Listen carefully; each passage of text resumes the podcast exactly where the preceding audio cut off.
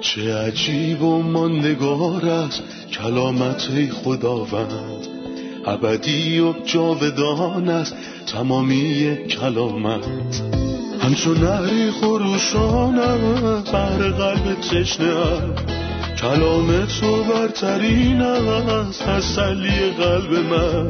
نوری بر پاهای من چراغ راه های من. کلام تو شفا بخشد درد و رنج و زخم من. نپویی این کلام ساکن شد در قلب من. تغییرم به آزادم ساد شبان نیکوی من. چه عجیب و نگار است کلامت خدا رد ابدی و جاودان است تمامی کلامت. همراهان و شنوندگان عزیز سلام گرم ما رو بپذیرید. امیدواریم که با شادی و سلامتی آماده شنیدن قسمتی تازه از سری برنامه های تعلیمی تمام کتاب باشید. ما در مطالعهمون به فصل 18 و 19 کتاب اول سمایل رسیدیم. در قسمت قبلی داستان بسیار زیبایی رو تمام کردیم که پیروزی داوود جوان بر جلیات قول پیکر بود و فهمیدیم که داوود نمادی بسیار ساده از پیروزی مسیح بر شریر در جلجت است در این فصلهای عالی ما مسیر برقراری پادشاهی رو دنبال می کنیم جایی که شاول بر پایه انتخاب انسانی پادشاه شد. ولی خدا اونو کنار گذاشت و داوود رو برای خودش برگزید. مردی که موافق دل خدا بود. در شروع برنامه به مهمونمون در استودیو سلام و خوش آمد میگم. برادر یوسف خیلی خوش اومدین. ممنونم خواهر سنم. منم سلام می‌کنم به شما و شنوندگان خوبمون. برادر در فصل 18 یه دوستی میان یوناتان و داوود شروع میشه. می‌خوام که لطفا یه ایده اولیه درباره چگونگی شکلگیری این دوستی رو بهمون بدین. شاول پدر یوناتان بعد از پیروزی داوود بر جولیات در حال صحبت با داوود بود. و یوناتان هم داشت به این گفتگو گوش می‌داد و خیلی چیزها در داوود برای یوناتان جذاب بوده. مثلا اعتماد داوود به خدا و وابستگی کاملش به خداوند در جنگ با جلیات قولپیکر و در حقیقت یوناتان این اعتماد و ایمان به خدا رو قبلا و در فصل چهارده نشون داده.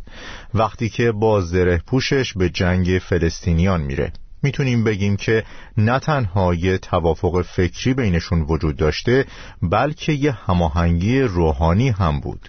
یوناتان احساس می‌کرد که طبیعت و ماهیت یکسانی با داوود داره. بله البته. همون توافق روحانی فکری و سنی بود که تعلق خاطری بین یوناتان و داوود ایجاد کرده بود. اینجا میشه گفت وجه تمایز این رابطه دوستی که در آیاتی از فصل 18 گفته شده انتخاب بخشش و صداقت بود.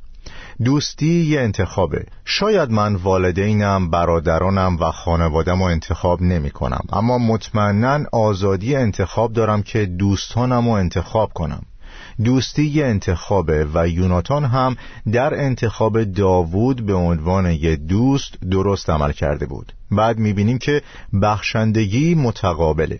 اگه دوستی با هر نوعی از خودخواهی و یا وابستگی آمیخته باشه این ارتباط کاملا از بین میره. یا اگه فقط یکی از اونا میبخشیدن یا وابستگی یه جانبه بود این ارتباط نابود می‌شد.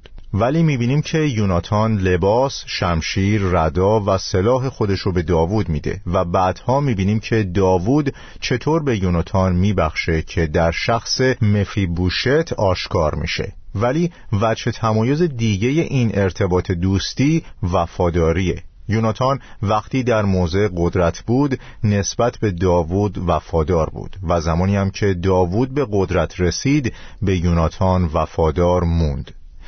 ویژگی دوستی واقعی انتخاب، بخشندگی و وفاداریه. درسته. بعد از این تصویر زیبا از محبت و دوستی یه تصویر دیگه می‌بینیم که متضاد اون تصویره و پر از خشونت و نفرته. خشونت و نفرت شاول علیه داوود. درست برعکس محبت یوناتان نسبت به داوود. نفرت شاول نسبت به داوود چطور و از چه زمانی شروع شد؟ راستش هرچه محبت، وابستگی و وفاداری یوناتان به داوود بیشتر می‌شد، پلیدی شخصیت شاول هم بیشتر نمایان می‌شد. شاول دچار یه حسادت تلخ و نفسانی بود و تحمل نمی کرد که کسی بهتر از خودشو ببینه کسی که توجهاتو به خودش جلب کنه قوم به دنبال کار، زندگی و خوشی خودشون بودن و البته شاول هم در دلش به خاطر پیروزی شادمان بود. ولی وقتی زنان بیرون اومدن و شروع به سرود خوندن کردند و گفتن شاول هزاران نفر را و داوود دهها هزار نفر را کشته است شاول بسیار خشمگین میشه و میگه قدم بعدی این است که او را پادشاه سازند. و از اون زمان به بعد نفرتی تلخ و دشمنی در دل شاول جوانه زد. هرچند که کتاب مقدس میگه که وقتی شاول اولین بار داوودو دید خیلی ازش خوشش اومد. ولی می‌بینیم که محبت جسمانی دوام نداره و تبدیل به خصومت تلخ میشه. حتی تا به مرگ می‌کشه و چون روحی شریر شاول و عذاب می‌داد بیشتر از یه بار نیزه رو پرتاب کرد که داوودو بکشه. چون هر دو در یک اتاق بودن و فاصلهشون خیلی کم بود و داوود در معرض خطر بزرگی بود. او با مردی روبرو بود که دارای روحی شریر و قدرت شیطانی وحشتناکی بود. اما داوود جاخالی میده و نیزه به دیوار برخورد می‌کنه و در این صحنه خشونت تلخ دل شاول نسبت به داوود میشه به وضوح دید. شاول حتی حسود هم بود و این کار جسمه. شاول به پسر خودش هم حسادت می‌کرد. منظورم در فصل چهارده هست که یوناتان بر فلسطینیان پیروز میشه. در کتاب اول سموئیل چهارده. وقتی یوناتان بر فلسطینیان پیروز میشه شاول می‌خواد یوناتان رو بکشه و این جسمانیه. چیزی جز خودپرستی نیست. در فصل 18 آیه ده می‌خونیم که خدا روح بدی رو بر شاول میفرسته. مگه میشه که خدا بر شخصی روح بد بفرسته؟ لطفا این موضوع رو توضیح بدین. در حقیقت من خیلی اهمیت نمیدم که خدا روح بد بر شاول فرستاده یا روح پلید از جانب خدا بر شاول مستولی شده. اما حقیقت اینه که اگه این روح بد بدون اجازه خدا می اومد اون وقت می ترسیدم پس حضور خدای قادر مطلق به دل ما اطمینان میده چون حتی ملکوت و پادشاهی شیطان هم زیر اقتدار خداست. و هیچ کس چه انسان و چه روح بدون اجازه خدا نمی‌تونن کاری انجام بدن. در اصل منظور نیست که اراده خدا شریران است بلکه اگه شریر و نیروی شر کاری می‌کنن با اجازه و زیر حاکمیت خداست. کسی که کتاب ایوب رو می‌خونه اینو خیلی خوب می‌فهمه. شیطان ایوب و مردی پارسا در نظر می گرفت و می‌دونست که کسی مثل اون نیست ولی نمی‌تونست بی اجازه خدا کاری بکنه. انگار خدا می‌خواد به ما بگه نگران نباش. همه چیز تحت کنترل منه و می‌دونم دارم چی کار می‌کنم. حتی از شرارت هم اراده خودم رو به انجام میرسونم. می‌بینیم که خاری در جسم پولس توسط شیطان داده شده بود ولی با اجازه خداوند بود. پس همه چیز تحت حاکمیت خدای قادر مطلقه. همونطور که بعضی چیزها و فلزات مشابه به هم جذب میشن روح شریرم با شخصیت شاول جور در میومد. منظورم اینه که شرارت در درون خود شخصه. یعنی خدا تا وقتی که شاول بر قوم حاکم بود و اونا رو رهبری می‌کرد مانعی بین این روح شریر و شاول گذاشته بود تا اینکه سرانجام خدا تصمیم گرفت اون محافظت رو برداره. پس چیزهای مشابه جذب هم شدن و اون روح بعد شاول رو تسخیر کرد. بردر یوسف به فصل 19 رسیدیم. می‌خوام برای این فصل یه دیدگاه کلی بدین. موضوع اصلی این فصل چیه؟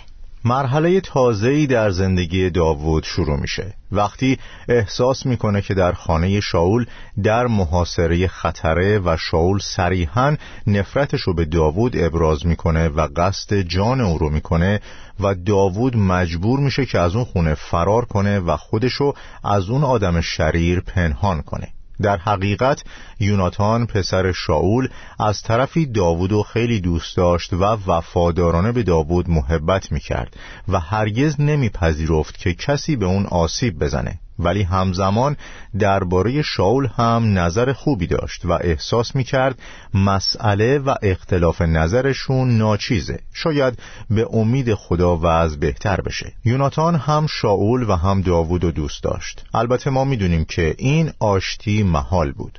این درس در زندگی داوود بهای گذافی داشت و قبل از اینکه بر تخت پادشاهی بنشینه این براش نوعی آماده سازی الهی بود. خدا همیشه قبل از اینکه از کسی به طور مبارک استفاده کنه از طریق آزمونی بسیار سخت اونو آماده می‌کنه و شخصیتشو پالایش کرده و باعث بلوغ فکری و روحانیش میشه. بهش یاد میده که سختی ها رو تحمل کنه. قبل از اینکه مسئولیت هدایت و رهبری قوم رو به عهده بگیره. برای یوسف هم همینطور بود. قبل از اینکه بر تخت سلطنت بر سرزمین مصر بنشینه از سختی ها، آزمون ها و تجربه های سختی گذر کرد. درسته.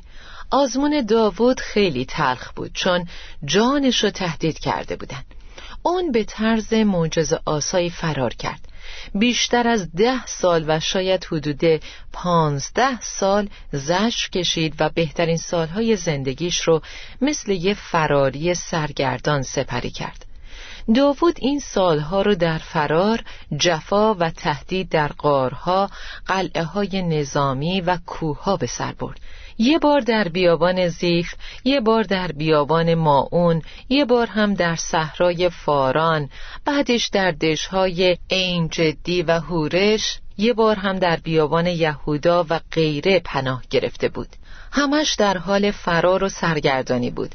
ولی خدا مراقب داوود بود و درست در بهبهه خطرات خدا داوود رو تشویق می کرد و اون مزمور پنجاه و نه رو نوشت. یعنی زمانی که شاول مراقب خونه داوود بود و صبح قصد قتل داوود کرده بود. خونه رو محاصره کردن و میکال اینو فهمید و گفت اگر تا صبح منتظر بمانی کشته خواهی شد. و کمکش کرد که فرار کنه. داوود مزمور پنجاه و نه رو نوشت و درباره خداوند سرایید. زیرا سرپناه من هستی و در هنگام سختی ها پناهگاه من بوده ای بامدادان با صدای بلند محبت تو را خواهم سرایید. برای قتل من نقشه کشیدند و بامدادان با صدای بلند محبت تو را خواهم سرایید.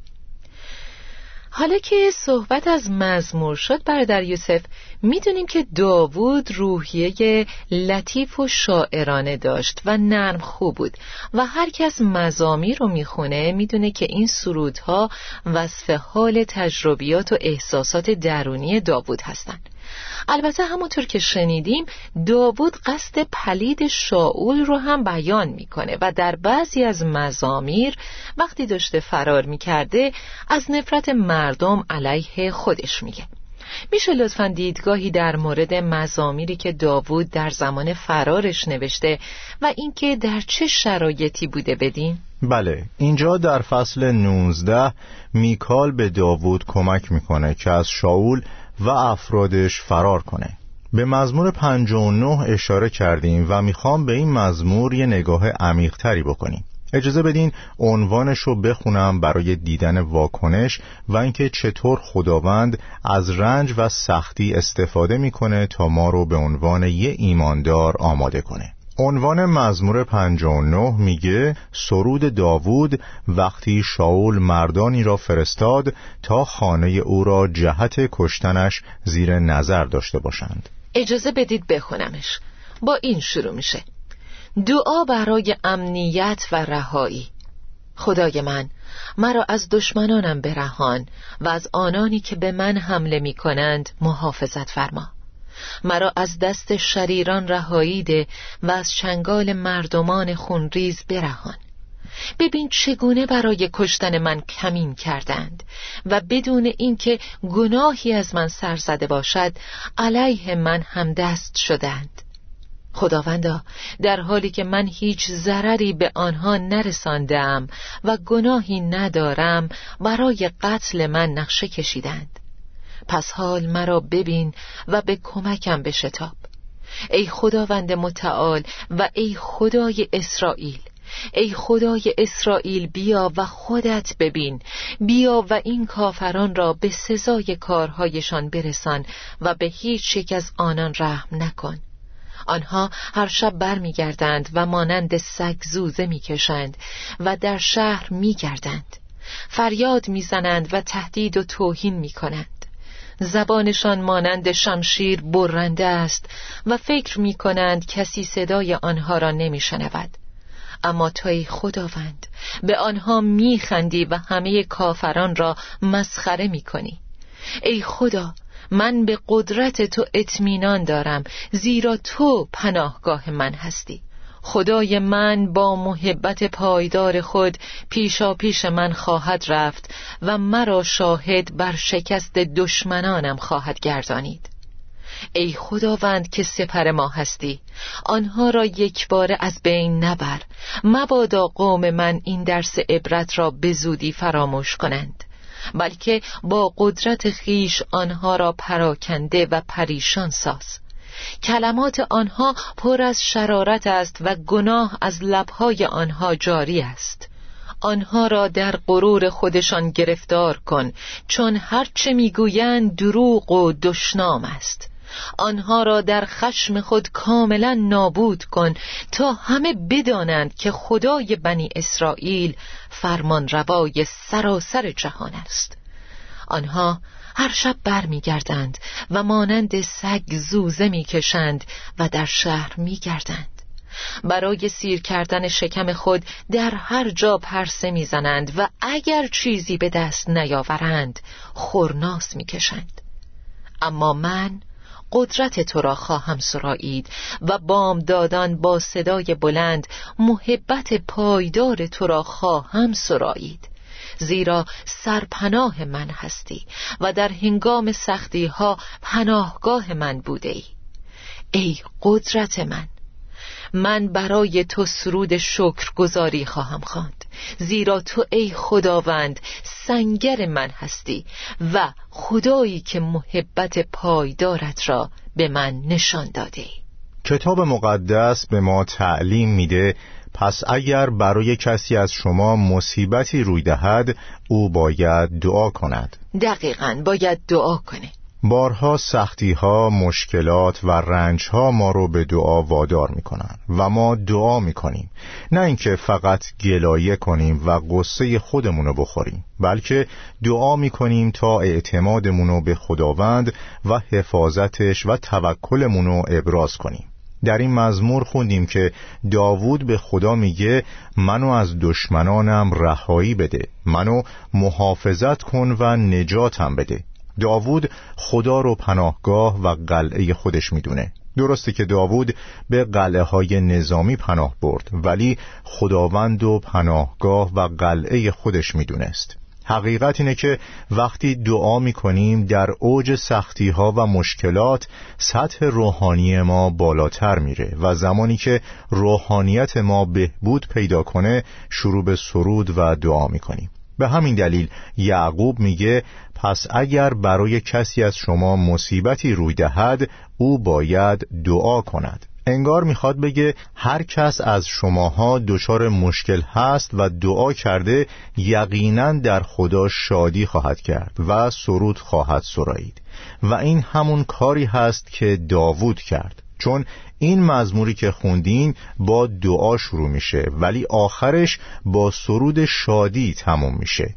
ای قدرت من من برای تو سرود شکر گذاری خواهم خواند. اونم در چه زمانی؟ در وقت فرار. بامدادان با صدای بلند محبت پایدار تو را خواهم سرایید. در وسط این همه سختی باز هم سرود می‌خونی؟ بله. دعا قصه را با وجود تداومی که داره تبدیل به شادی می‌کنه. اینو در کتاب حبقوق سه می‌بینیم که شروع به دعا می‌کنه. ولی در پایان فصل سرود می‌خونه. هرچند درخت انجیر شکوفه نیاورد باز هم خوشحال و شادمان خواهم بود زیرا خداوند نجات دهنده من است. و همین رو هم در پولس و سیلاس در عهد جدید می‌بینیم وقتی که سختی زیاد در فیلیپی بر اونها میاد. کتاب مقدس میگه پولس و سیلاس به دعا مشغول بودند. و دیگه چی؟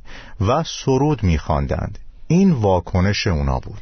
این همون چیزیه که در مزامیر ذکر شده و همیشه دعا با دل شکسته به درگاه خداوند با ستایش و ذکر با نجات خداوند همراهه. بله درسته. مزموری که خوندم از وضعیت داوود میگه که به درگاه خداوند تضرع می‌کرد و خداوند رو میطلبید. و در آیه چهار میگه در حالی که من هیچ ضرری به آنها نرساندم و گناهی ندارم. گاهی ایمانداران دچار درد و مصیبتی میشن در حالی که هیچ تقصیری نداشتن. درست مثل داوود در این قسمت. ولی گاهی ایمانداران به خاطر تقصیر و شرارت مورد پیگرد قرار می‌گیرن. لطفا بگین چطور می‌تونیم تشخیص بدیم که آیا این رنج و سختی به خاطر نیکویی یا صرفا نتیجه شرارته؟ وقتی یه ایماندار در مسیر اراده الهی قدم برمیداره و با خداوند مشارکت داره و یه انضباط همیشگی بین اون و خدا برقراره هیچ چی نمی‌تونه مانع مشارکت بشه یا ارتباط بین اون و خداوند رو خدشدار کنه و در زمان درد و رنج و آزمایش و آسیب ها لبخند رضایت می‌زنه. احساس می‌کنه که این آزمایش ایمانه. آزمونیه که خداوند قرار داده تا براش نیکویی بیشتری بیاره. خودشو امتحان می‌کنه و اصلا اشتباه نیست که من هر روز خودم رو آزمایش کنم. ولی یه ندای درونی میگه که این زجر و تجربه آزمون اخلاص ایمانه. ولی وقتی ایماندار مرتکب اشتباهی میشه وجدانش فوراً با اولین تلنگر و آزمون بیدار میشه. و این همون چیزیه که ما در بیوزن اهل سرفه سیدون می‌بینیم که وقتی پسرش میمیره میگه ای مرد خدا چرا با من چنین کردی؟ آیا تو به اینجا آمده ای که گناهان مرا به خداوند یادآوری کنی و باعث مرگ پسرم شوی؟ در حالی که شونمی در معرض همین آزمایش قرار گرفت ولی با وجدانی بسیار آرام با موضوع روبرو شد و گفت سلامتی باشد.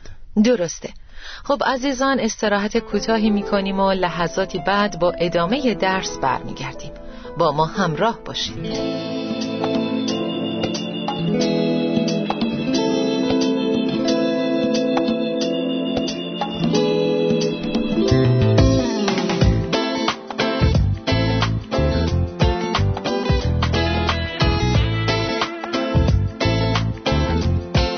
در کتاب اول سمایل 18 نوشته که معلوم شد که میرب را به ادریئیل محولاتی داده بودند و در عین حال در کتاب دوم سموئیل 21 میگه که میکال همسر ادریئیل محولاتی بود و پنج فرزند داشت و در کتاب دوم سموئیل 6 نوشته که میکال اصلا بچه نداشت خب از اینا چی می‌تونیم بفهمیم؟ به احتمال خیلی زیاد میرب مادر این پنج بچه است و میرب خواهر میکاله. میرب همسر ادریئیل میمیره و ادریئیل با میکال ازدواج می‌کنه و پنج فرزند میرب و بزرگ می‌کنه. درسته. می‌دونیم که داوود نمادی از مسیح پادشاه موعوده و مسیح در مقام یک پادشاه مس شده بود. ولی هنوز بر تخت داوری ننشسته تا بر زمین حکمرانی کنه. لطفا برامون از دورانی بگین که مسیح منتظره که دشمناش زیر پاهای اون افکنده بشن. این دوره به دوران صبر مسیح معروفه. خداوند به سرور من می‌گوید به دست راست من بنشین تا دشمنانت را زیر پای تو اندازم. مسیح ترد شد مصلوب شد مرد برخاست و صعود کرد و هنوز حاکمیت نکرده. و در تمام دوران حاضر تا زمانی که مسیح برگرده و حکومت کنه دوران صبر مسیحه و در عین حال این دوره صبر ایمان مقدسین هم هست چون ما پیرو مسیح هستیم. درسته. مقدسین چه کسایی هستند؟ مقدسین همه ایمانداران مرتبط به مسیحن. ما از اون پادشاهی که امروز بر تخت نشسته پیروی نمی کنیم. ولی مسیح در آسمان بر تخت پدر نشسته و ما پیرو مسیحی هستیم که دنیا اونو رد کرد و شکنجه کرده. بهش نفرت ورزیده و اونو کشته و بر صلیب آویخته.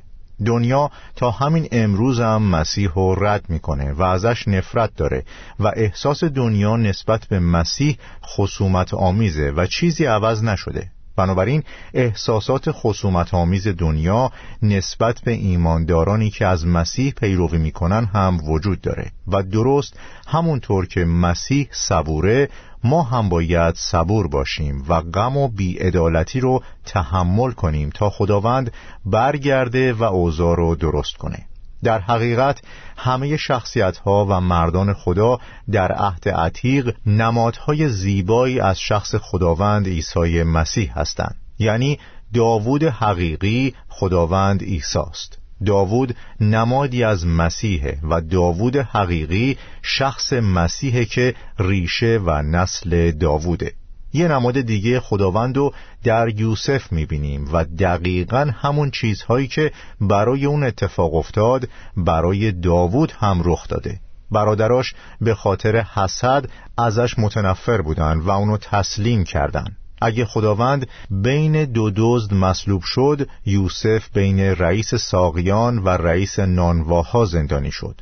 همه برای این بوده که تصویر زیبایی به ما بده که حتی اگه ما در دوران ترد شدن خداوندمون عیسی مسیح هم زندگی می‌کنیم بدونیم که اون قطعا سلطنت می‌کنه. و در ضمن تنها هم سلطنت نمی‌کنه بلکه ما هم که به خاطر ترد شدن مسیح رانده شدیم و با او رنج می‌کشیم باهاش جلال میابیم در اون زمان ما این سرود زیبا رو خواهیم سرایید که تو قربانی شدی تو قوم خدا را از هر قبیله و زبان و قوم و ملت باز خرید کردی و ما بر زمین سلطنت خواهیم کرد. رنج مسیح و در پی آن جلال بیکران.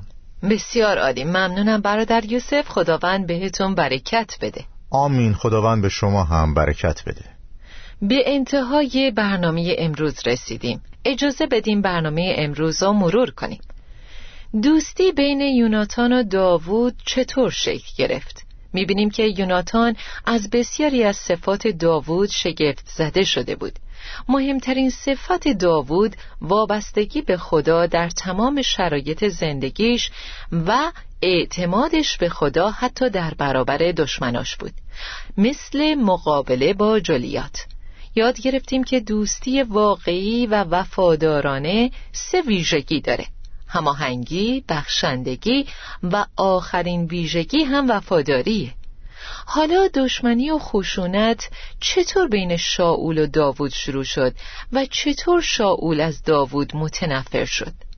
شاول بسیار خودخواه بود و خیلی عصبانی شد. وقتی شنید زنان سرود می‌خونن و میگن شاول هزار نفر و داوود ده هزار نفر را کشته است.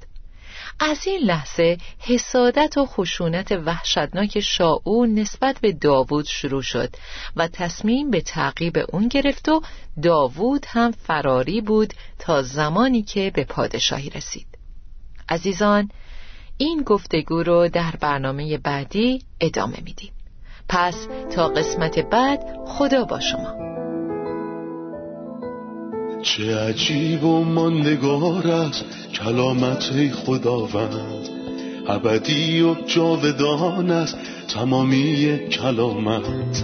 همچون نهری است بر قلب تشنه کلام تو برترین است تسلی قلب من.